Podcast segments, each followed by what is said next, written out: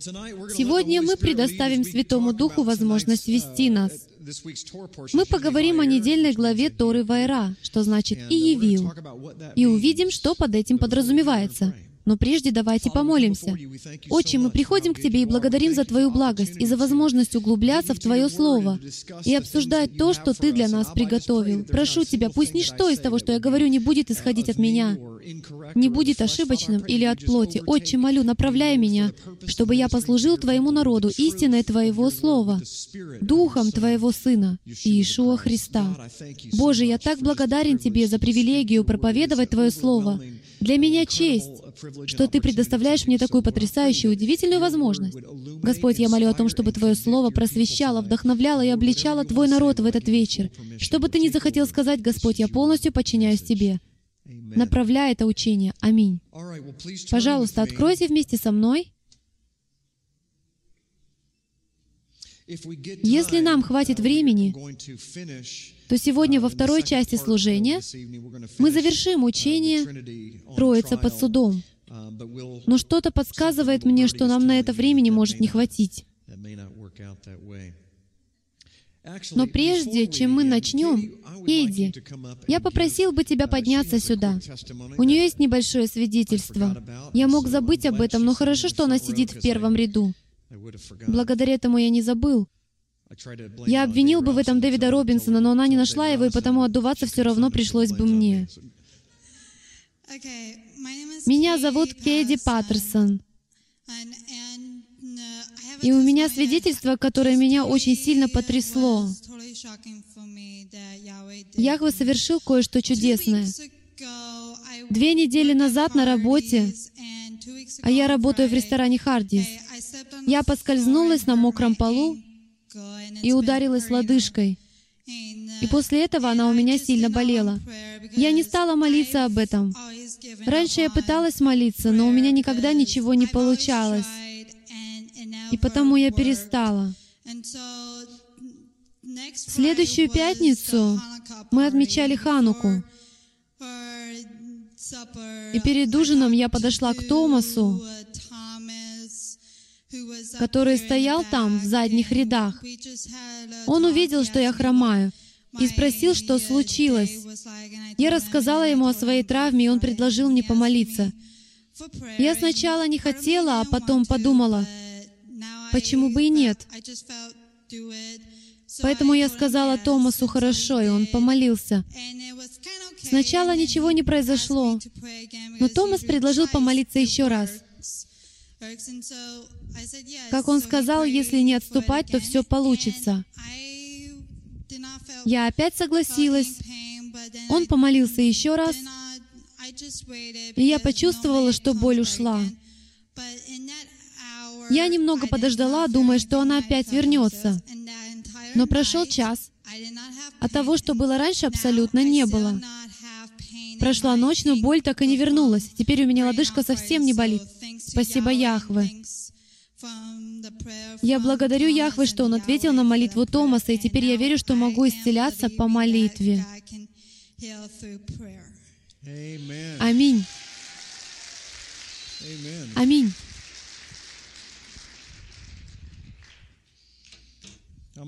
Кто из вас верит в то, что молитва имеет силу? Когда вы молитесь, вы словно излучаете свет. Мне нравится эта аналогия, но кто знает, может, так и есть на самом деле. Я верю, что внутри вас есть свет, потому что Бог есть свет. А мы верим, что внутри вас живет Творец Вселенной. Поэтому, когда вы молитесь, вы излучаете, распространяете обитающий внутри вас Дух. Вы соединяетесь с бездной, призывающей бездну, и ваш внутренний свет создает эту прекрасную нить света, которая уходит прямо к престолу Всевышнего Бога. Создается взаимосвязь. Поэтому, когда много людей молятся, это подобно нитям света, которые поднимаются от земли в Шемаим и соединяют небеса с землей. Именно тогда Бог начинает что-то совершать. Он говорит, что не совершает практически ничего без молитвы. Молитва — могучая сила. Мы могли бы часами свидетельствовать только о том, как бабушки молятся о своих детях и внуках. И благодаря этому происходят чудеса. Если бы мы только уделяли молитве больше времени и относились к ней серьезнее. Кстати, я рад, что Кейтли засвидетельствовала об этом. Вспомните, что на прошлой неделе мы как раз говорили на эту тему и о том, прощать нам или не прощать. Кто слышал ее на прошлой неделе? Это было очень обличающее послание, не так ли? Сложная тема. Я говорю это даже самому себе. Очень сложная. По сути, она произвела в моей жизни настоящую революцию.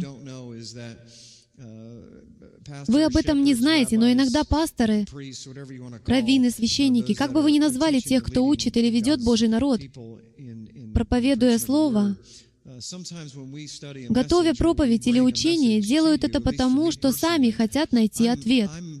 По крайней мере, со мной такое точно бывает. Поймите, что я не родился, зная все ответы. Поэтому, когда я приступаю к исследованию каких-либо вопросов, Бог начинает радикальным образом влиять на меня, изменять мое сердце. На этой неделе я приложил серьезные усилия к тому, чтобы молиться о тех, кто меня обидел, о моих недругах. И я хочу уделить пару минут тому, чтобы поделиться с вами некоторыми результатами, тем, что показал мне Отец. Возможно, вам это покажется смешным, но на этой неделе я понял, что не все враги относятся к одной и той же категории. Хочу уточнить, что в слово «враги» я вкладываю тот смысл, о котором говорил Павел, то есть из-за Евангелия или из-за той миссии, которую Бог дал служению страсть к истине. Они враги, но по избранию они наши братья. К сожалению, именно так и происходит. Как возможно, чтобы враги были твоей родней? Я имею в виду братьев и сестер во Христе. Так не должно быть. Вы согласны? По идее, врагами должны быть те, кто не знают Мессию и противятся вам. Почему же получается так, что враги всегда появляются изнутри? Настоящий враг, Хасатан, Большой мастер в том, чтобы совершать такое. Осознавая все это, я начал молиться. Прежде всего, должен сказать, что молитва заняла у меня много времени. И в конце я подумал, «О, у меня много врагов. И они не знают, что я каждый день молюсь о них. Может, мне следует уведомить их об этом по электронной почте? В процессе всего этого Бог показал мне, что есть некоторые враги, о которых, как оказалось, молиться гораздо проще, чем я думал. Но были и другие, молитва о которых выглядела примерно так. «Господь, я молюсь. Ну, просто молюсь. Молюсь сейчас, Господь. Я обращаюсь к Тебе, взывая к Твоему престолу. Я предстаю сегодня пред Тобой, Господь. Это было сложно, по-настоящему сложно. Даже молясь, я чувствовал, что согрешаю, потому что просил у Бога, «Пожалуйста, не вмени им грехов, совершенных против меня». Но где-то в глубине моего разума в то же самое время каким-то образом звучало, «Боже, сокруши их». Это было странное переживание, с которым я должен был иметь дело. Как же по-настоящему молиться о своих врагах, не испытывая желания убить их? Я не знаю, и говорю это, чтобы вы понимали, что Джим Стейли тоже сталкивается с проблемами в молитве о своих врагах. Но я хочу достичь успехов в этом вопросе. Это одна из сфер, в которой я веду борьбу. И думаю, что я в этом не одинок. Когда кто-то наступает мне на палец, мне совершенно не хочется сказать большое вам спасибо за то, что вы сломали мне палец. Я так признателен вам, что сегодня мне придется посетить врача. Я так нуждался в дополнительных расходах, потому что у меня нет на них денег. Хвала Богу, теперь я банкрот. Я лишился дома, работы, а теперь еще лишусь и машины. Спасибо. Моя первая реакция будет совершенно не такой, но я хочу достичь перемен. Аминь. Я хочу достичь этого. Таким образом, знаете, что жизнь Джима Стейли не протекает за границей реальности. Я совершаю этот духовный путь вместе с вами. Он связан с борьбой, и у этой борьбы есть определенные причины. Знаете, есть одно дело, которое мне не нравится, но я занимался им в старших классах, чтобы произвести впечатление на мою будущую жену. Я качался. Все парни-старшеклассники ходят в тренажерный зал. Вы понимаете, о чем я? Кто-то может не понимать, зачем они это делают, но парни, которые прошли через это, точно знают, зачем. Тем не менее, мне не нравилось качаться. Я не люблю это. Почему? Потому что я потею, а мне это не нравится. Кому из вас нравится потеть? Не надо поднимать руку. Это не тот случай, когда нужно поднимать поднимать руку. Этот вопрос был скорее риторическим. Единственное исключение составляет охота на оленей. В таких случаях я совсем не против попотеть. В любом случае, я не люблю выходить из своей зоны комфорта. Я такой, знаете, американец. Мы здесь все такие. Но знаете, что вы делаете, занимаясь на тренажере? Вы преодолеваете сопротивление. Это тяжести. Никогда не забуду, как в старших классах я толкал штангу в тренажерном зале. Там было много парней, и мы соревновались друг с другом, кто возьмет больше вес на том или ином станке. И вот однажды я захотел побить свой рекорд. Я уже не помню, каким он был. И я подошел к стойке со штангой, лег на скамью и сделал жим лежа. Если не ошибаюсь, это называется именно так. Вес штанги был довольно большой. На самом деле я смотрел на нее, и мне не особо хотелось это делать. Это было опасно. Друзья страховали меня, но я не был до конца уверен, что могу им доверять. И так они опустили эту штангу мне на грудь. И я смог поднять ее. Мне это удалось. Все закончилось хорошо. Но знаете, что пришло мне в голову? Я решил повторить этот джим у себя дома в подвале. У меня была собственная стойка со штангой. В то время я не мог позволить что-то дорогостоящее. Это была простейшая стойка, купленная на распродаже. Я тренировался у себя в подвале, и вот я сказал себе, Попробую побить свой рекорд дома. Сам. Я лег и посмотрел на диски. Рекордный вес был увеличен всего на 2,5 килограмма. Совсем немного, правда? Надо лишь чуть-чуть поднатужиться. Но позже я понял, насколько важно, когда рядом есть друзья. Итак, я взял эту штангу, опустил ее себе на грудь и понял, что не смогу поднять ее до самого возвращения Иисуса. И встретиться с Ним я мог уже через несколько минут. Представьте мое положение. Дома никого не было, я находился сам в подвале. Я толкал штангу изо всех сил, но она не двинулась с места, ни на сантиметр. Штанга начала давить мне на грудь. Я почувствовал, как она сжимает мои легкие. Она выдавливала из меня воздух. Я понял, что это конец, и не представлял, как выйти из положения. Я оказался в ловушке, прижатый врагом. Мне было не до шуток. Мое лицо уже побагровело, и я не знал, что делать. Дома никого не было, но в любом случае я не мог даже вдохнуть, чтобы крикнуть. Кто-нибудь оказывался в такой ситуации, когда вы буквально не можете дышать, когда вас настолько сильно сдавило, что вы не в силах пошевелиться.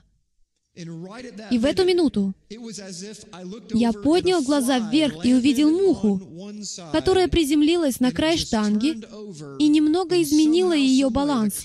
Не знаю, каким образом, но замок, удерживающий диски, сломался, и они слетели с грифа.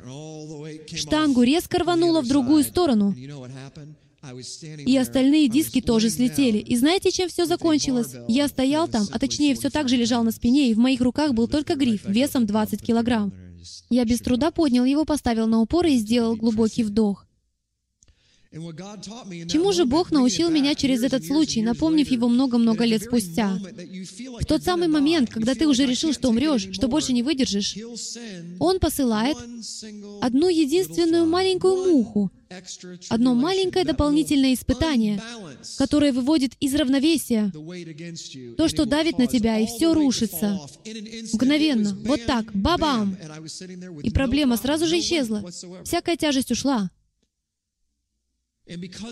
Но благодаря сопротивлению моя мускульная система, которую я тренировал, стала сильнее. Без сопротивления нет силы. Без врага нет победы. Как бы выглядела жизнь? Знали бы вы вообще, что такое победа, если бы изо дня в день вы бы жили без какого-либо сопротивления, никогда не сталкивались бы с испытаниями, никогда не претерпевали бы скорбей, познали бы вы вообще, что такое Божья любовь? Как бы вы смогли познать, что значит сидеть на руках у своего Авы, Папы и плакать до тех пор, пока не заснешь, чувствуя любящее объятие Творца, слезы которого капают и омывают вас? Как бы вы смогли понять это? Именно об этом пойдет речь в сегодняшней истории из книги «Исход», глава 6. К этому моменту израильтяне находились 400 с лишним лет под невероятным гнетом, под огромным давлением. Они уже не могли выдержать жизненной штанги, поэтому начали взывать к своему Богу. Моисей убежал еще 40 лет назад. Казалось, он полностью ушел со сцены, навсегда покинул Египет. Напомню, что тот Моисей был совсем не таким, каким вы его знаете. В Библии показано, каким он был. И мы можем оценить его характер до бегства. Моисей вырос во дворце. Он был воспитан как сын фараона. Моисей не был евреем, дамы и господа. Точнее, по рождению он, конечно же, был евреем но всю свою жизнь провел в египетской культуре, точно так же, как Иосиф. Он был воспитан как египтянин. Таким образом, что же Бог должен был сделать, прежде чем позволить Моисею вывести израильтян из Египта? Действительно, что он должен был сделать? Он должен был показать пример. Бог должен был первым сокрушить Моисея. Поэтому он вывел Моисея из Египта на 40 лет и вынудил его чистить козий и овечий навоз. Именно этим он и занимался. Как неудивительно, если исследовать жизнь всех патриархов, то вы увидите, что они все этим занимались. Давид чистил стойло в Вифлееме, как восьмой внебрачный ребенок в доме своего отца. Вот почему, когда пришел Самуил, Давида не было среди братьев. Его отец даже забыл, что у него есть еще один сын. Разве так случилось бы, если бы Давид был законорожденным? Он просто не мог жить в доме отца. Он был в Вифлееме, где чистил стойло. И мы видим этот принцип снова и снова. Прежде чем возвеличить, Бог сокрушает. Так и есть. Прежде чем одержать победу, вы должны пережить момент поражения. И знаете почему? Потому что на самом деле вы даже не догадываетесь, какие вы есть, пока не окажетесь под давлением. Но Бог знает. Он смотрит внутри вас и видит величие, видит человека, которого Он абсолютно точно может употребить для какой-то семьи, чьей-то жизни, сделать лидером десяти человек, или пятидесяти, или ста, или тысячи, или даже десяти тысяч. Бог видит в каждом из нас потенциал в той или иной сфере призвания, но это не значит, что наш потенциал уже стал реальностью. Поэтому прежде чем ввести вас непосредственно в служение и излить помазание, Он открывает свою ладонь, помещает вас на нее, закрывает сверх другой ладонью и начинает сжимать. Бог хочет увидеть, что появится в результате этого. Когда вы начинаете спорить со своим супругом или оказываетесь в эмоционально напряженной ситуации, вызывающей гнев, что исходит из ваших уст? Кто-то скажет, ну на самом деле я же не хотел ругаться, но вы сделали это. Сделали. Позвольте сказать вам кое-что, что шокирует и одновременно взбудоражит вас. Настоящий вы — это вы во гневе. Не пытайтесь скрыть этого. Когда кто-то погладит вас против шерсти, наружу выходит ваша истинная сущность. Все остальное время вы просто контролируете и прячете ее.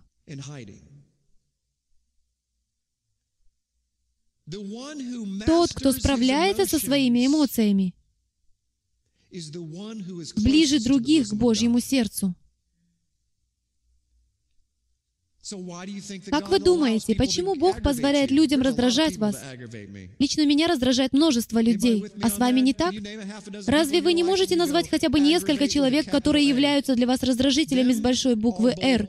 Некоторые имена в списке могут даже быть выделены жирным шрифтом и подчеркнуты, а другие еще и выделены курсивом. Не думали ли вы, что Бог послал этих людей в вашу жизнь с определенной целью? Он пытается подвести вас к этой точке, книги Исход, главе 6, точке, в которой вы начнете по-настоящему по-настоящему взывать к Нему, потому что на вашей груди лежит штанга. Бог положил эту штангу вам на грудь. Давайте прочитаем. Но Господь сказал Моисею, «Смотри, я...» О нет, это не тот стих. Нам нужен другой фрагмент, в котором Господь что-то сказал Моисею. И сказал Яхве Моисею, «Теперь увидишь ты, что я сделаю с фараоном. По действию руки крепкой он отпустит их. По действию руки крепкой даже выгонит их из земли своей. И говорил Бог Моисею и сказал ему, «Я Яхве». Удивительно. Являлся я Аврааму, Исааку и Якову с именем Бог Всемогущий. Что это за имя? Эль-Шаддай, всесильный Бог. Очень интересно а с именем моим Яхве не открылся им. На этом пока остановимся. Обратимся к нашему маленькому исследовательскому центру и поищем слово Яхве.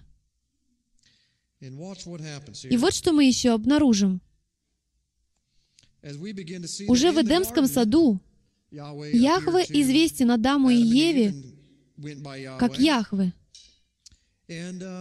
И еще, давайте посмотрим.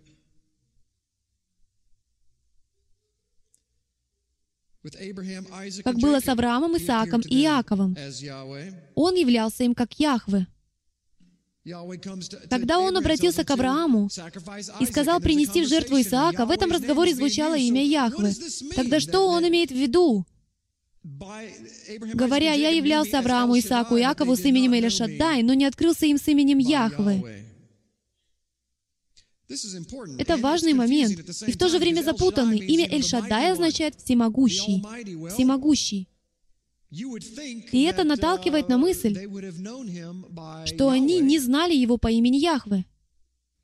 Но факты говорят о том, что они знали это имя. Они разговаривали с ним, он оставлял их и совершал разные вещи во имя свое. Они обращались к нему как Яхве. Что же Бог имеет в виду, говоря, «Я не открылся им с именем Яхвы». Дело в том, что у имен есть определенная цель. У них есть своя миссия. Имена что-то совершают. Неспроста мы стараемся давать своим детям имена, которые имеют какой-то особый смысл. Даже американские индейцы, знаете, как называли своих детей? Летящая белка. Маленький большой рог. Представьте, насколько такое имя усложняло самоопределение, какой же я. Маленький или большой, непонятно, кто я. Что касается еврейских имен, то во многих случаях они определяли судьбу.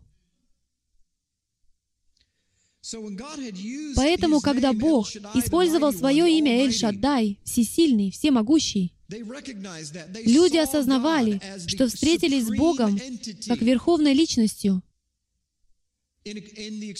У них был опыт взаимоотношений, но не свершений. Почему? Задумайтесь об этом на секунду. Как они могли пережить всемогущего Бога? Через взаимоотношения, но не через свершение. Используем аналогию со штангой. Это то же самое, что сказать на штангу. Я знаю, что это Эль-Шаддай. Я знаю, что это Яхве. Но никогда не ощутить, какая она на ощупь и на вес. Поэтому, когда Яхва явился Моисею, он сказал, «Моисей, ты не понимаешь, скоро ты ощутишь меня и мою силу, а не просто узнаешь титул. Ты узнаешь, что я не просто всемогущий, но что я сущий во всем. Я тот, кто есть. Я во всем сущем и намерен выразить, объяснить, явить и продемонстрировать тебе, кто я такой. Твои праотцы знали меня только по имени Эль-Шаддай. Но я покажу тебе что-то гораздо более превосходное, чем просто всемогущий. Я всемогущий, я всесильный, я Всевышний, я полон благодати, полон суда, я во всем. И намерен высвободить мою силу в земном мире и ты узнаешь, что я Бог. И я поставил завет мой с ними, чтобы дать им землю ханаанскую, землю странствования их, которые они странствовали. Здорово, смотрю на часы, а на них 22-22. «Я поставил завет мой с ними». И стих 5. «И я услышал стенание сынов Израилевых о том, что египтяне держат их в рабстве, и вспомнил завет мой. Итак скажи сынам Израилевым, «Я Яхве, и выведу вас из-под иго египтян, и избавлю вас от рабства их, и спасу вас мышцу простертую и судами великими, и приму вас себе в народ, и буду вам Богом, и вы узнаете, что я Яхве, Элохим ваш, я Яхве ваш судья». Знаете, почему он сказал, Скажи им, что после всего этого они узнают, что я, Яхве, их судья. Что происходило в тот момент? Богами и судьями израильтян были египтяне. Фараона считали Богом. Это было всем известно. Он представлял себя как Бога. Вот почему Бог показал все это израильтянам. Приближалось освоение Дикого Запада, но только в древнеегипетском варианте. Бог сказал, «Скажи моему народу, нет, фараон не Бог, а египтяне не ваши судьи. Я ваш Бог, и я буду вашим судьей». Вы узнаете, что я Господь Бог ваш, изведший вас из-под иго египетского, и введу вас в ту землю, о которой я, подняв руку мою, клялся дать ее Аврааму, Исааку и Якову, и дам вам ее в наследие. Я Яхве. Моисей пересказал это сынам Израилевым, но они не послушали Моисея по малодушию и тяжести работ. Что же происходит дальше? В предыдущей главе было сказано, что Моисей только усугубил ситуацию. «Эй, фараон, отпусти народ!» Но он в десять раз больше нагрузил их работой. Он стал требовать двойную норму того и другого. Поэтому израильтяне были не в том настроении, чтобы вести с Моисеем воодушевленные беседы. Он только ухудшил их положение. Если вернуться назад в главу пятую, то мы увидим, как Моисей молится, «Господи, для чего Ты подвергнул такому бедствию народ сей? Для чего послал меня? Ибо с того времени, как я пришел к фараону и стал говорить именем Твоим, он начал хуже поступать с народом сим. Избавить же? Ты не избавил народа Твоего». Как это себе представлял Моисей? Он думал, что войдет в кабинет фараона и скажет, «Эй, братец, отпусти их, я вернулся», как терминатор, знаете. Но так не произошло. Сколько раз бывало так, что мы приходили перед Богом и говорили, «Господи, все должно произойти вот так», но ситуация начинала только ухудшаться. Сегодня я разговаривал с братом Джулианом. Он позвонил мне и рассказал потрясающую историю. Он даже не представлял, насколько она актуальна для сегодняшнего учения. Несколько дней назад он ехал по дороге и в буквальном смысле славил Бога, восторгаясь всем, что Господь совершает в его жизни, как Он обеспечил зданием их общину и так далее и тому подобное. И вот он сказал, «Отче, благодарю Тебя, что моя машина исправна. Славлю Тебя, Господь, за то, что она едет. Аминь».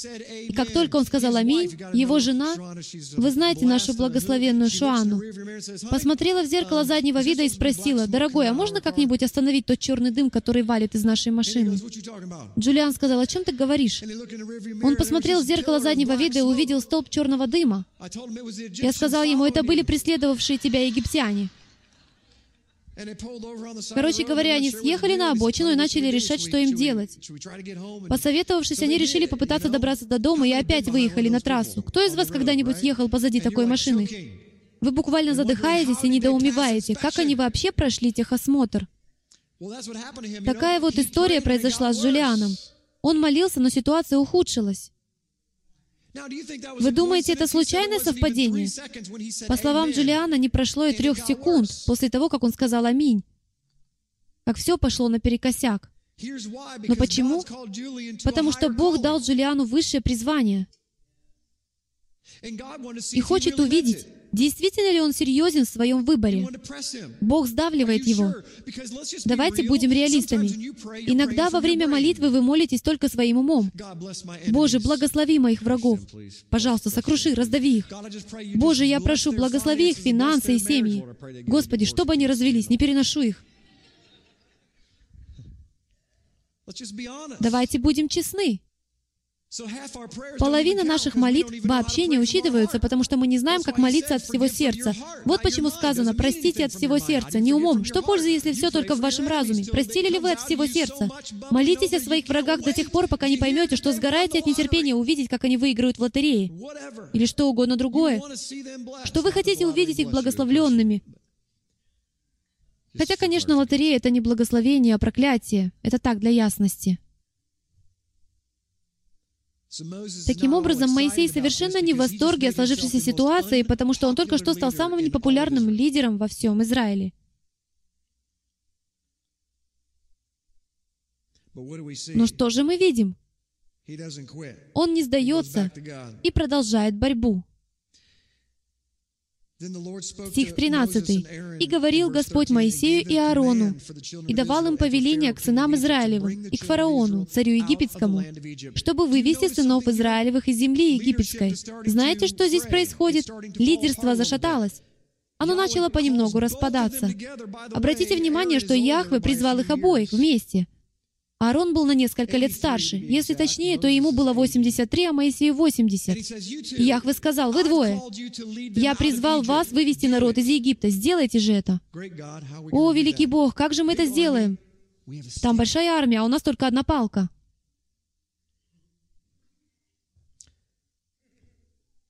Давайте перейдем к стиху 20. Где мы сейчас? К стиху 28.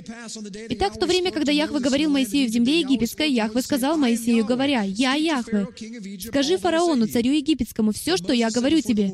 Моисей же сказал перед Господом, «Вот я не словесен, как же послушает меня фараон?»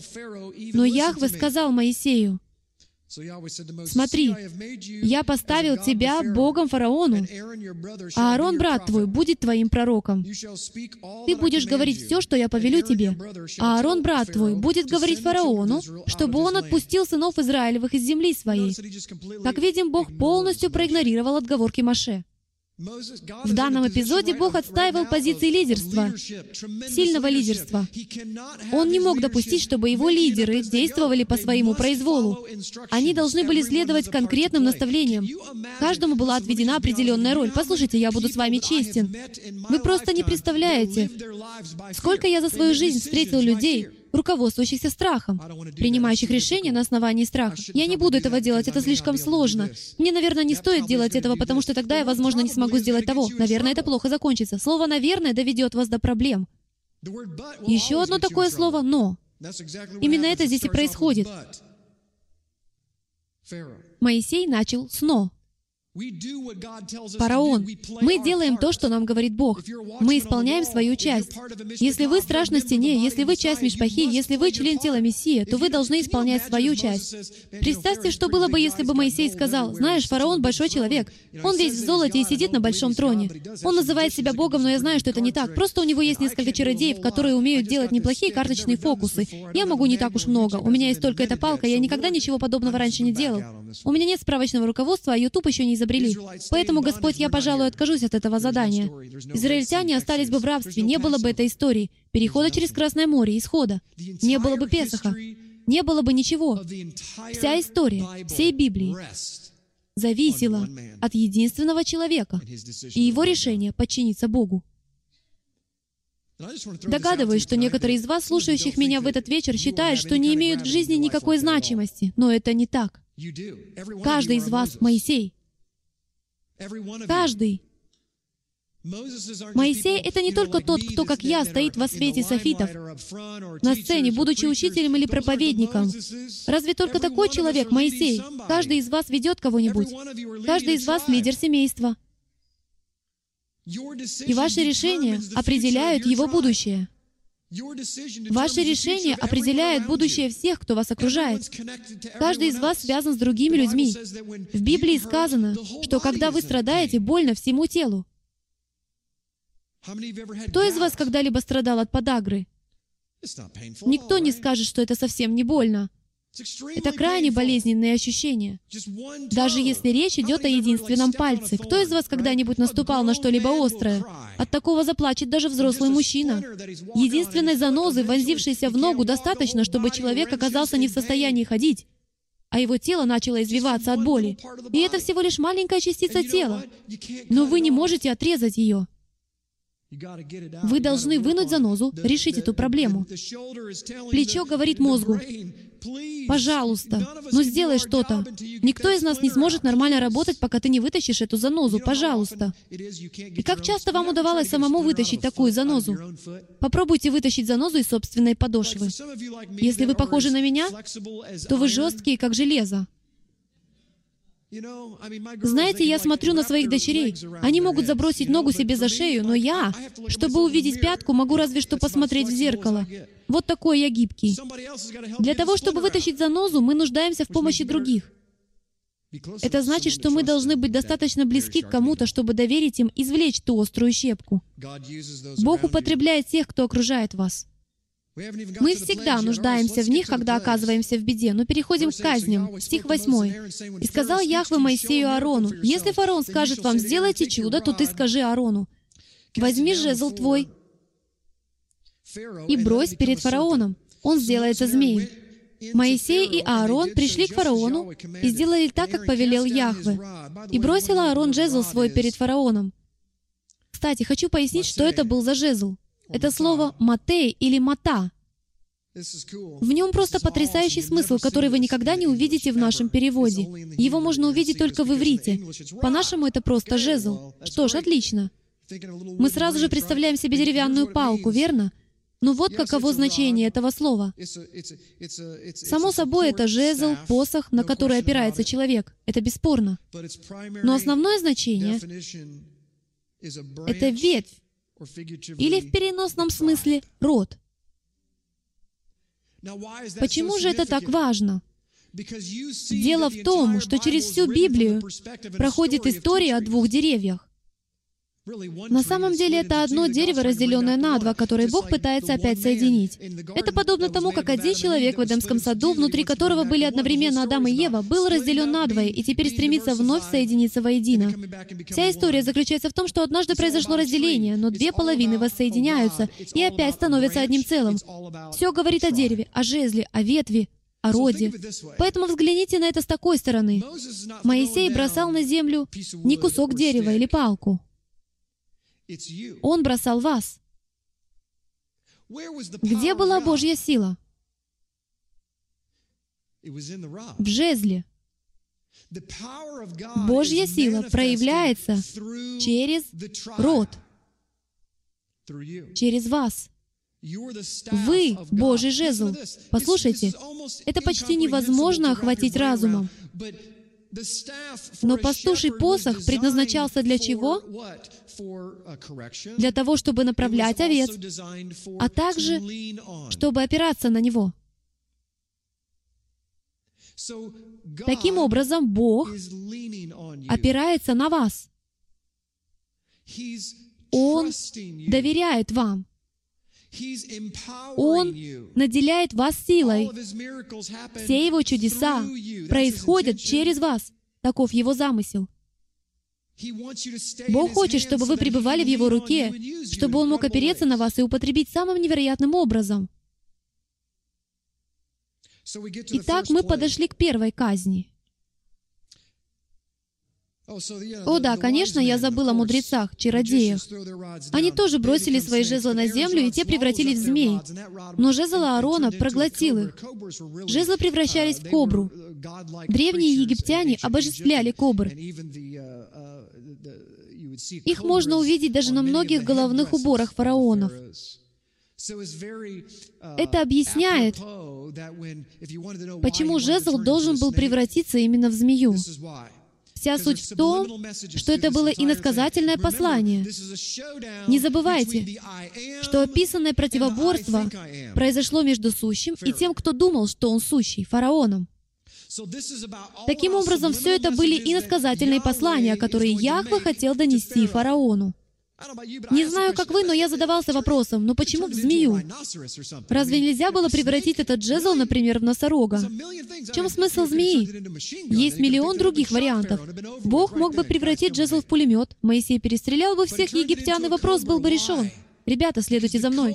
Но Бог превратил жезл в кобру. Почему? Потому что кобра присутствовала в головном уборе фараонов, который был символом силы и власти. Фараон никогда не выходил к народу, не надев этот головной убор. Символом власти была именно кобра. Таким образом, Бог превратил Божью власть, Божий жезл, кобру, для того, чтобы сказать «Я истинный головной убор, я истинная сила, я истинная власть». Но враг, Хасатан, сказал, «Ну, конечно, посмотри на это, я бросаю два против твоего одного». Мы почти не обращаем внимания на это событие, сопутствующее разговору между Моисеем и фараоном. Пока они разговаривали, эта кобра съела тех двух кобр.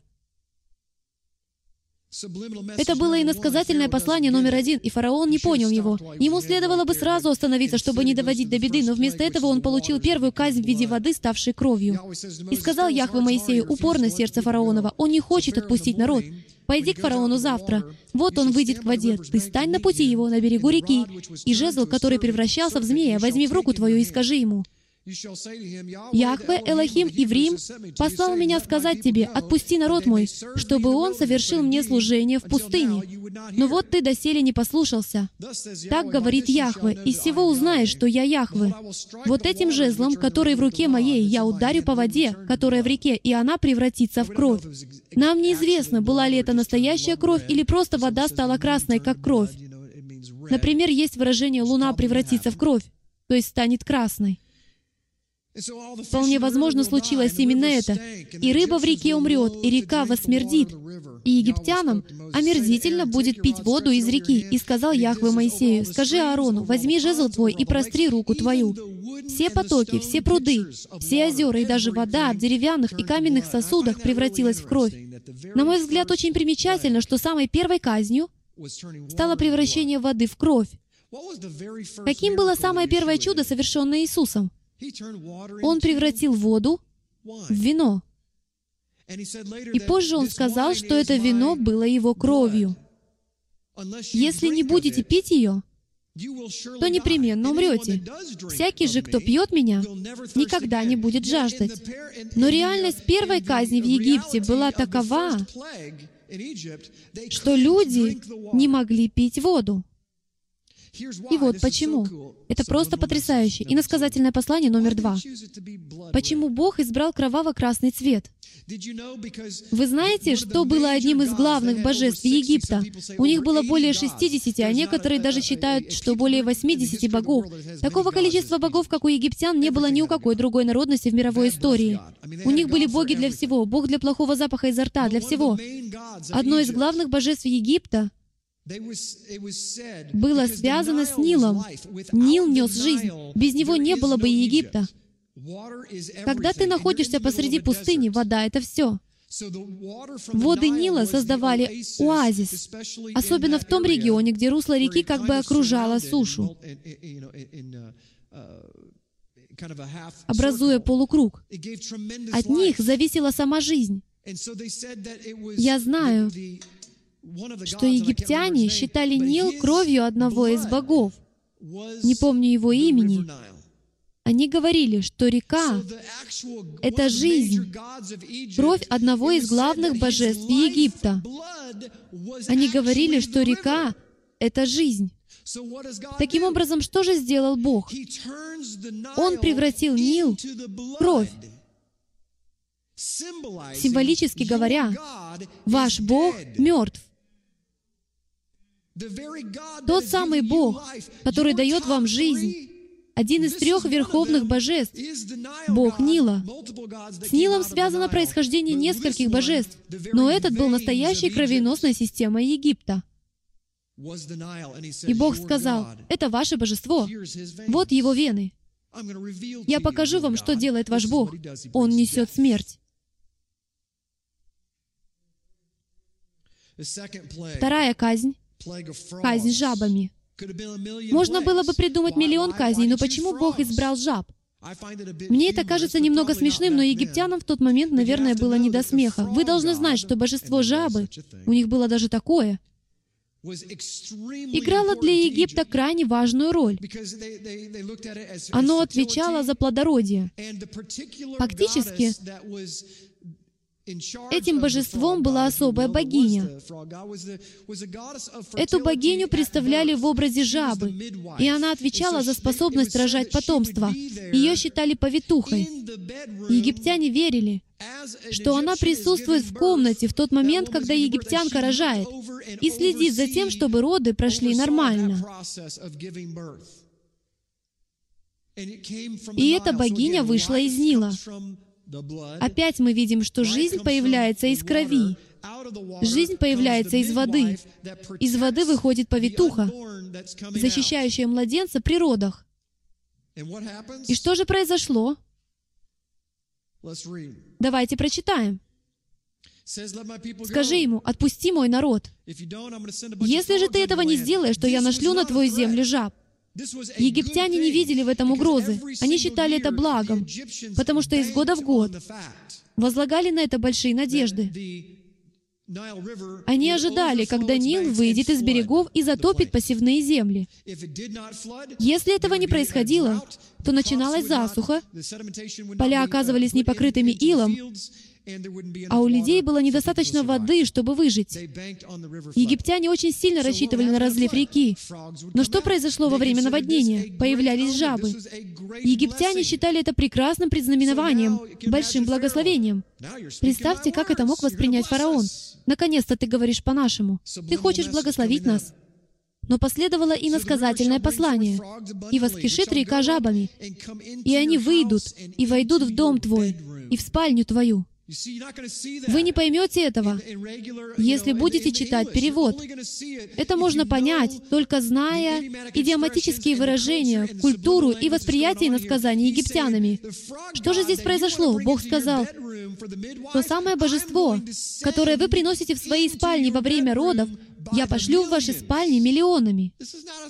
До этого момента египтяне не чувствовали угрозы, но скоро они увидели окончание истории.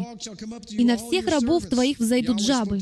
И сказал Яхве Моисею, «Скажи Аарону, простри руку твою с жезлом твоим на реки, на потоки и на озера, и выведи жаб на землю египетскую». А Аарон простер руку свою на воды египетские, и вышли жабы, и покрыли землю египетскую. Вот хорошо обрадовались египтяне. Этот Бог решил благословить нас. Тоже сделали и волхвы чарами своими, и вывели жаб на землю египетскую. Вы когда-нибудь задумывались над этим? Зачем египтяне это сделали? Если бы они не считали это благом, то попытались бы остановить жаб. Но они произвели их еще больше.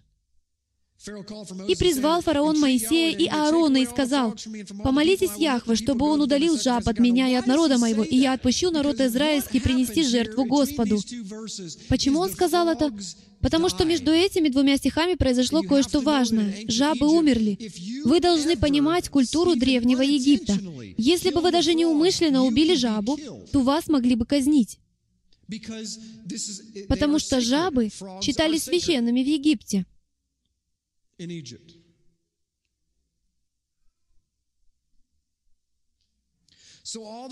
И удалятся жабы от тебя, от домов твоих и от рабов твоих, и от твоего народа.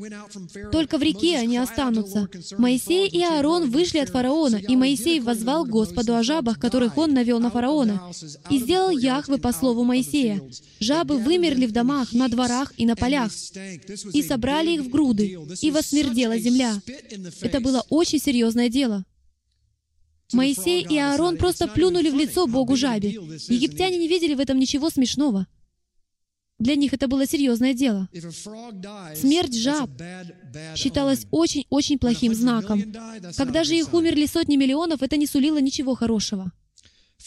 И увидел фараон, что сделалось облегчение, и ожесточил сердце свое, и не послушал их, как и говорил Господь. Ранее фараон сказал, «Если вы уберете жаб, то я отпущу ваш народ». Жабы вымерли, их сгребли бульдозерами в кучи, чтобы очистить землю, и фараон передумал. Подобное повторялось снова и снова. Фараон три раза говорил, «Я обещаю, я сожалею, я раскаиваюсь.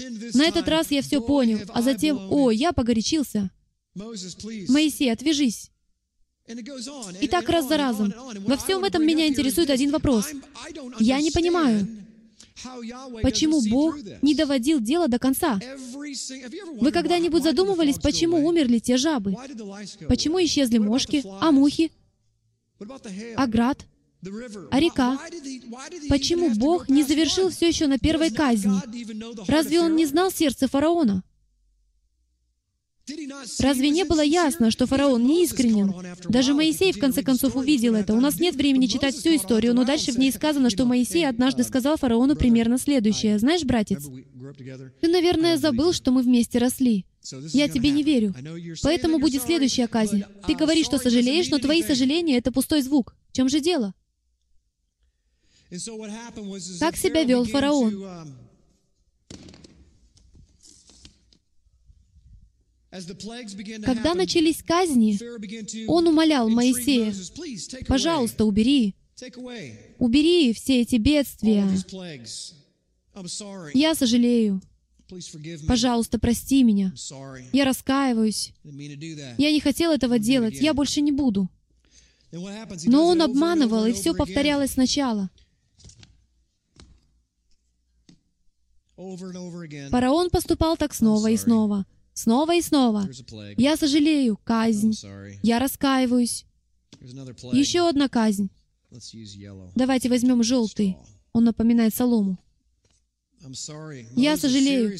Моисей, серьезно, брат. Вспомни, как мы с тобой проводили вместе время. Я прошу прощения. Я знаю, что обидел тебя при нашей последней встрече, указав тебе на дверь. Но прости меня. И сердце фараона все больше ожесточалось. И мой вопрос, почему Бог верил ему? Я не вижу в этом никакой логики. Почему царь Вселенной прекращал казни? Знаете, мы смотрим на фараона и говорим, что Бог вершит суд в нашей жизни. Многие, даже среди христиан, скажут вам, что Бог в Ветхом Завете — это Бог суда. Но я отвечу, о, как же вы слепы. Я никогда не видел настолько милостивого Бога, который десять раз дает человеку шанс. И не просто так. Он дает десять шансов тогда, когда человек вообще не хочет быть искренним. Но Бог жалеет. Яхве отменяет свои наказания. Только потому, что фараон говорит, «Я сожалею». Он был не до конца искренним. Я уверен, что фараон все-таки действительно немного сожалел. Он не хотел страдать. Это была единственная причина, по которой он извинялся перед Моисеем. Кто из вас приходит к Яхве по одной единственной причине? Что вы не хотите страдать. Единственная причина, по которой вы умоляете Его, по которой встаете на рассвете, и раз уж мы говорим о духовных вопросах, ограничиваете себя в еде и поститесь, заключается в том, что вы страдаете. Чем вы лучше фараона? Чем вы от него отличаетесь? Он призывал к себе Моисея только потому, что уставал от очередной казни. Он уставал страдать. Он не приглашал Моисея на чай с печеньем. Давай поговорим о прежних временах. Нет. Фараон хотел, чтобы его жизнь изменилась. Он хотел почувствовать себя по-другому. Это именно то, что Библия называет грехом, отделяющим нас от Бога. Согрешая друг против друга, вы создаете вот это. Вы грешите против своей жены и, возможно, говорите себе, она все равно не знает, что я грешу, не имеет значения, знает она или нет. Вы создаете вот это между вами и своей женой. Она не обязана знать. Но вы одно целое помните? В духовном смысле вы едины. Мы постоянно говорим об этом, но как вы можете быть едины, храня тайны друг от друга? Вы не должны иметь тайн. Часть процесса прощения — это раскрытие всех тайн. Когда вы говорите, вот что я скрывал, вот что я делал, вот чем я занимался — Послушайте фрагмент, в котором сказано, что Бог ожесточил сердце фараона. В оригинальном тексте на иврите звучит так. Бог дал ему то, что у него уже было. То есть ожесточение уже присутствовало, и Бог лишь позволил ему возрастать. Видите ли, здесь возможны только два варианта. Во-первых, глядя на эту историю, мы можем сказать, что сердце фараона было ожесточено Богом, но его сердце уже было ожесточенным. Отсюда и кирпичи на спинах рабов. Отсюда порабощение евреев. Отсюда удвоение их рабочей нормы. Сердце фараона уже было ожесточенным. В таком случае казни предназначались для того, чтобы подтвердить ожесточение этого сердца. Но есть и второй вариант, чтобы смягчить сердце фараона. Видите ли, бедствие служит единственной цели — показать, какие вы на самом деле.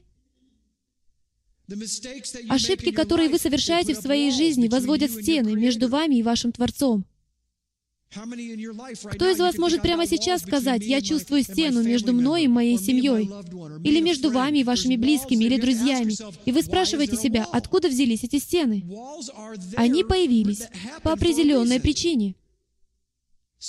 Кто-то возвел эти стены. Если эти люди согрешили против вас, то между вами возникает стена, и вы здесь совершенно ни при чем. Это они ранят вас и возводят эту стену. Знаете ли вы, что когда они, стоя с другой стороны, говорят, «Я так сожалею, пожалуйста, прости меня, я признаю, что поступил неправильно», это не убирает стену. Что же происходит? С библейской точки зрения, это влечет за собой очередное бедствие. Задумайтесь об этом на минуту. Высказывание своих сожалений не устраняет разделяющую стену. Точно так же люди, дожившие до глубокой старости, не могут обратиться к Богу на смертном ложе, просто сказав, «Боже, я верю, что Ты есть, я сожалею», думая, что это устранит разделяющую стену. Знаете, что действительно убирает эту стену? Творец дал нам для этого формулу под названием «Чува», покаяние, изменение своих нечестивых путей, разворот в противоположном направлении. Вот что такое чува. Когда кто-то ранит вас, создавая стену, и вы не знаете почему, и обе стороны не могут понять, что происходит, причина в том, что у кого-то нет настоящего покаяния. Поэтому вам следует заглянуть в свое сердце и спросить, может, это я виноват? Может, это мне надо покаяться? Или же причина в том, что ваш оппонент говорит, я сожалею, мне жаль, а затем требует, ты должен простить меня? Я же сказал, что сожалею. Кто из вас попадал в такие ситуации? Мужчины, кто из вас, споря со своей женой, в конце концов говорил, ну хорошо, я не прав, а ты права, извини. А теперь можем пойти ужинать? А ваша жена говорит, приготовься ко второму раунду. Грядет казнь номер два. Именно так все и происходит. Бедствия следуют одно за другим, пока вы не достигаете точки покаяния. Когда вы производите перемены, когда вы начинаете поступать правильно, когда вы говорите «прости за все», и вот что я сделаю, я перейду на твою сторону и восстановлю мост. Я сожалею о своих поступках и сделаю все, что в моих силах, чтобы компенсировать ущерб. Я восстановлю все, что разрушил. И в такой момент, когда кто-то по-настоящему искренен, когда кто-то по-настоящему раскаивается, даже если отношения еще полностью не восстановлены, установлены, а иногда это является обязательным требованием, в зависимости от глубины нанесенных ран. Если есть искреннее покаяние, дамы и господа, стена падает, она исчезает, Стена будет разрушена. Именно в этом заключается сила Мессии. Он не просто обратился к нам с небес и сказал, «Я прощаю вас». В ответ на наше «Я сожалею», Он что-то сделал. Сделал. Он пришел на землю и умер, взяв на себя наш грех. И это устранило разделяющую стену. В сегодняшней главе Торы, которая называется «И явился», заключено такое простое послание. Если вы хотите увидеть явление Бога в своей жизни, то вот вам формула. Мы из года в год читаем на Песах о десяти казнях и всю историю об исходе. Мы исследуем ее, а дети даже устраивают чудесные театрализованные представления. Но рассматриваем ли мы эту историю как формулу явления Бога? Но этот фрагмент Торы называется именно так — Ваера, что значит «и явился». Я хочу, чтобы Бог действительно явил себя в моей жизни. И буду с вами честен. Иногда я не могу сказать точно, кто такой Джим Стейли, Моисей или фараон. Иногда я этого не знаю. Я не уверен, что Бог не разочарован мной из-за моего ожесточенного сердца. Когда я то и дело повторяю «сожалею», давайте на минуту откроем свое сердце. Существует ли в вашей жизни какой-то аспект, который разочаровывает Бога? Какая-то черта вашего характера, которая не нравится вам самим? Мы можем смотреть на себя в зеркало и говорить, «О, мне не нравится вот это, еще вот это». Но это все не важно. Важно, смотрите ли вы в Божье зеркало, в Его Слово, чтобы увидеть себя в нем. И оно отвечает вам и говорит, «Мне не нравится вот это». Если вы действительно водимы Духом и ходите во свете с Яхве, то что произойдет? Вы увидите и согласитесь с Ним. Вам тоже не понравится то, на что Он вам укажет. Это не может вам понравиться. Я такой же, как и вы. У меня тоже есть проблемы, которые мне не нравятся и с которыми я сейчас пытаюсь разобраться. Я пытаюсь понять, каков их источник. Откуда у меня появляются эти мысли? Кто-нибудь переживает подобное? Почему мы попадаем в одну и ту же западню? Почему так происходит? Я скажу, когда со мной такое случается, когда кто-то наступает мне на ногу. Достаточно держать всех на расстоянии, и я буду гарантированно огражден от этого, верно? Меня очень легко разочаровать. Но я не хочу, чтобы так было. Разочарование не является плодом Духа. Там не сказано «любовь, радость, мир, долготерпение, благость, милосердие, вера, разочарование и воздержание». Я проверил все переводы. Слова «разочарование» там нет. Даже на латыни. Как бы мне не хотелось, чтобы оно там было. Но знаете что? Это значит, что в моей жизни есть стена. Я сам построил ее и знаю, что среди присутствующих в этом зале и среди телезрителей также есть люди, разочарованные стенами в своей жизни, которые отделяют вас от Бога, от супруга, от близких или от кого-то еще. Говорю вам, это книга Исход, главы 6, 7, 8 и 9. Вы найдете себя в них, прочтите их. Поймите принцип, увидьте, что делает Бог. Он обращается к вам. Моисей — это прообраз Яхвы. Он приходит к вам, фараону, и говорит, если ты не покаешься, то начнутся бедствия. Но я допускаю их только для того, чтобы привести тебя к покаянию, чтобы ты признал свой грех.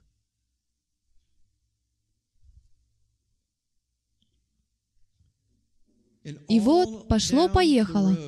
Первая, вторая, третья, четвертая казнь, пятая казнь, шестая казнь, седьмая казнь, восьмая казнь. Девятая казнь.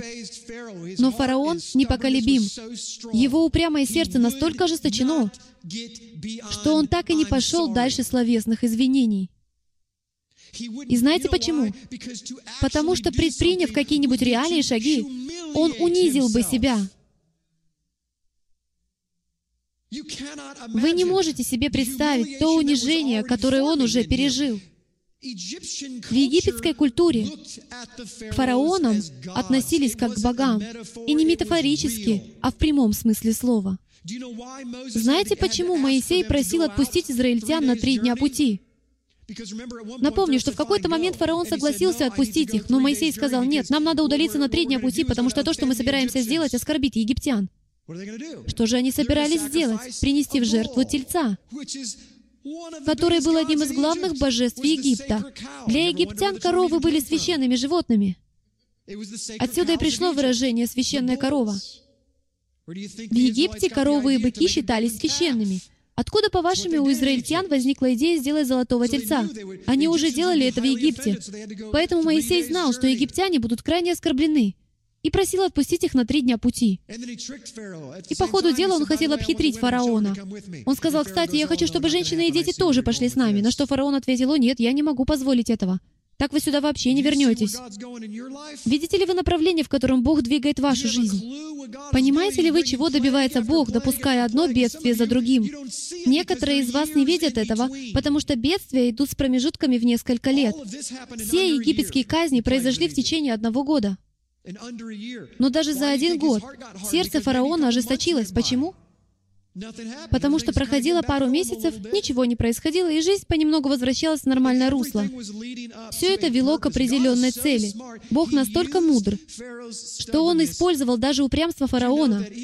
Мы знаем, что град уничтожил посевы ячменя, и благодаря этому точно известно время года, когда это произошло. Это был март или начало апреля. Мы также знаем время десятой казни, которая наконец-то опустила фараона на колени. 14 Ниссана, Песах. В этот день Божий народ покинул Египет. Наконец-то они были свободны. Почему же они стали свободными? Потому что в конце концов сработала формула. Она наконец-то настигла фараона, Бога этого мира. Вы знаете, что являетесь богами своего персонального мира. Это так. Бог не является богом вашего мира, хотя вполне мог бы им быть. Но Он позволяет вам управлять своим миром. Следующий шаг Яхвы был продиктован действиями фараона. Следующий шаг Яхвы в вашей жизни будет продиктован вашими действиями. Видите ли, мы просто сидим на месте, потому что большинство из нас было научено, что мы должны ожидать Бога и просто молиться, прося Его двигаться в нашей жизни. Но при этом мы даже не знаем, как действует Бог. Бог крайне редко проявляет инициативу первым. В основном Он реагирует на наши действия. Он не разделил Красное море до тех пор, пока израильтяне не вышли из Египта. Он не сделал это и после, пока Моисей не поднял свой жезл. Бог даже не разделил реку Иордан. Он сказал, войдите в нее. Вы видите? Обетование, мы что-то делаем, он начинает действовать. Обетование, мы что-то делаем, он начинает действовать. Обетование, мы что-то делаем, он начинает действовать. Именно так поступает Бог. Он дает нам обетование, мы должны что-то сделать, и тогда он исполняет свою часть. Большинство же из нас читают обетование и молятся Богу о том, чтобы он дал все это, но сами ничего не делают. Это современное американское христианство. Вы должны что-то делать, чтобы получить Божье благословение. Известно, что 75% молодежи к концу первого года обучения в колледже отрекаются от Христа. Почему? Потому что им ничего не стоило принять Его. И Хасатан обворовывает их. У них нет прочного основания, и потому они оставляют веру и не желают к ней возвращаться. Хотите ли вы избавиться от этих вещей в своей жизни? Каждый из нас жил в окружении всего этого раньше или даже живет прямо сейчас. Но это жизнь в клетке. Тем не менее, некоторые из вас удовлетворены тем, что, по крайней мере, вы еще можете смотреть поверх этой стены. Вас устраивает, что она не настолько высока, чтобы полностью закрыть обзор. Именно так мы и поступаем. Мы ведем себя как фараон, становясь самонадеянными. Прямо в этот момент многие из вас думают, что таким образом вы сможете избавиться от стены. Вы меня видите, но не всего, а почти всего.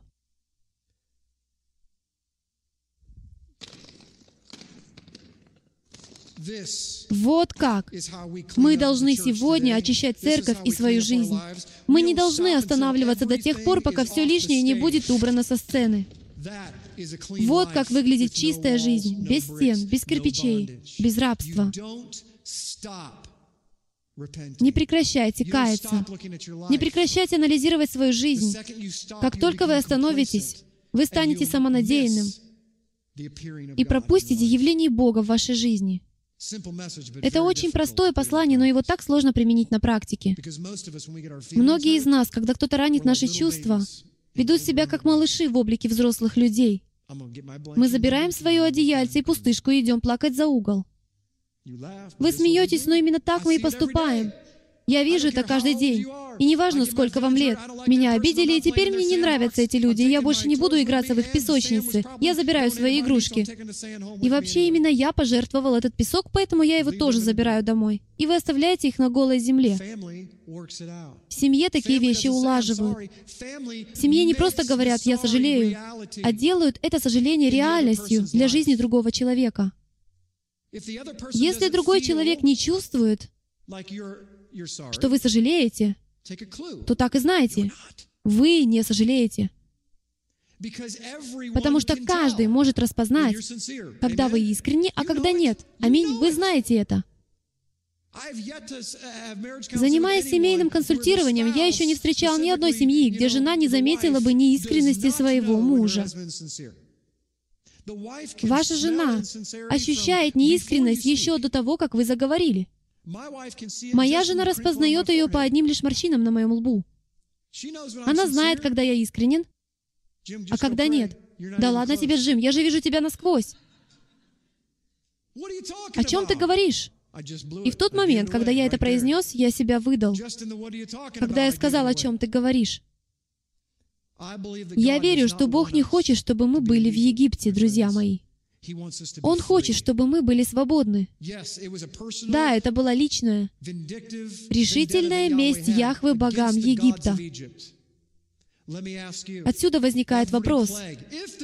Все это был Божий план, потому что Он сам сказал, «Я иду против фараона и богов египетских. Я покажу, что я сущий». Поэтому в любом своем бедствии вам следует спросить себя, какой идол присутствует в моей жизни? которого Бог пытается уничтожить. Что Он пытается показать мне? Он пытался показать фараону всю его безмерную гордость. Почему? Потому что люди считали его Богом.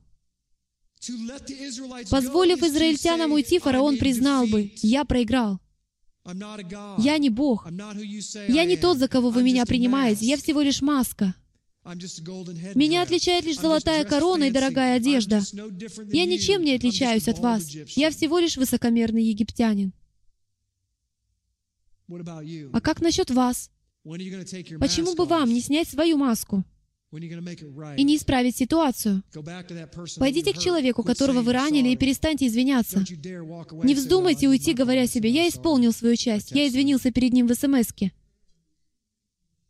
СМС не в счет. У Бога нет айфона.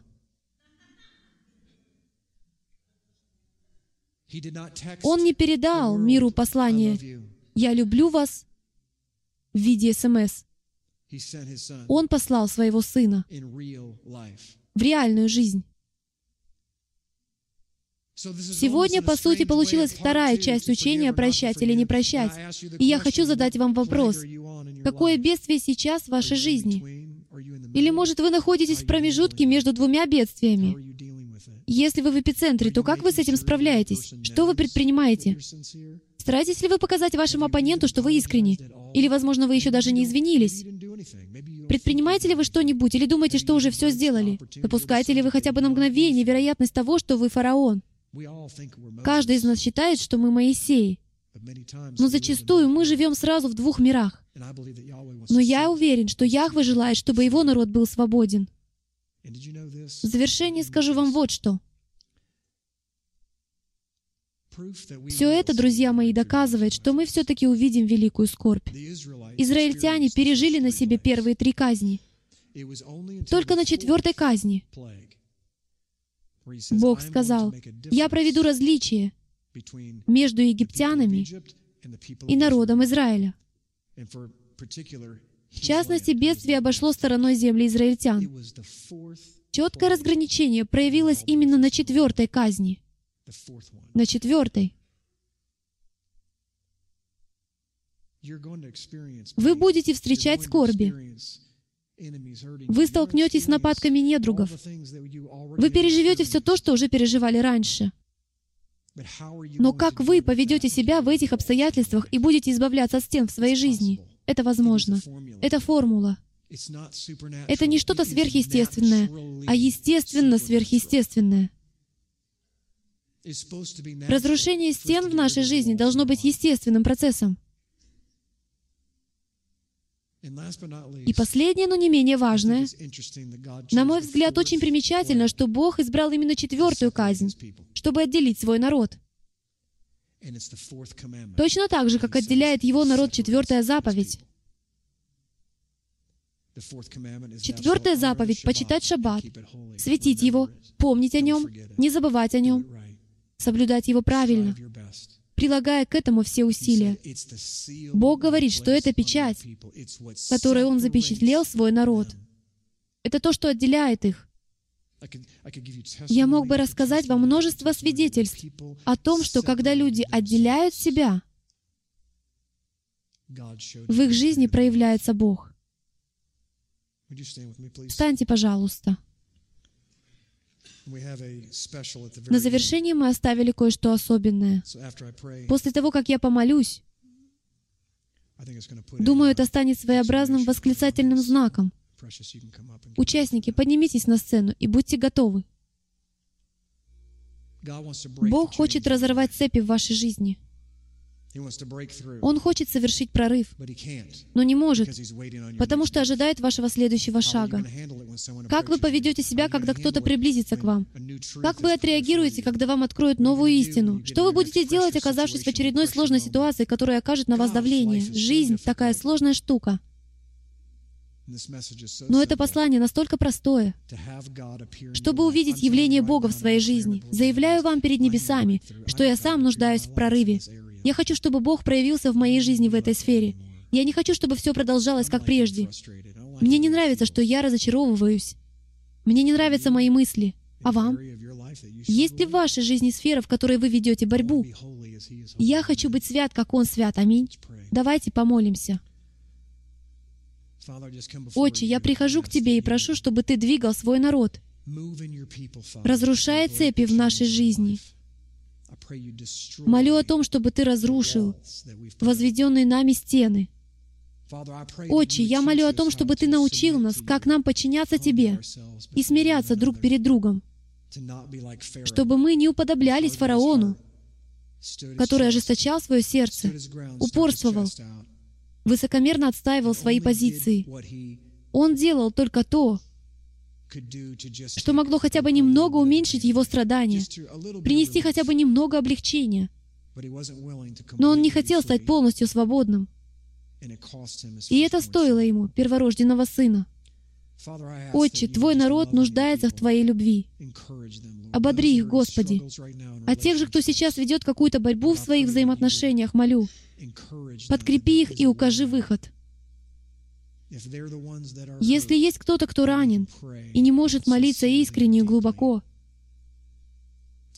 прошу, помоги им исправить ситуацию, чтобы они пошли дальше одних извинений и сделали шаг к реальным переменам, начали движение в другом направлении и пришли к новым решениям. Отче, мы славим Тебя и благодарим за этот день и за это собрание святых. Боже, прошу, благослови их за их непоколебимость, даже в том, чтобы демонстрировать поддержку окружающим, мне и Тебе. Во имя Ишуа. Аминь. Садитесь. Пока будет сбор пожертвований, мы увидим кое-что удивительное.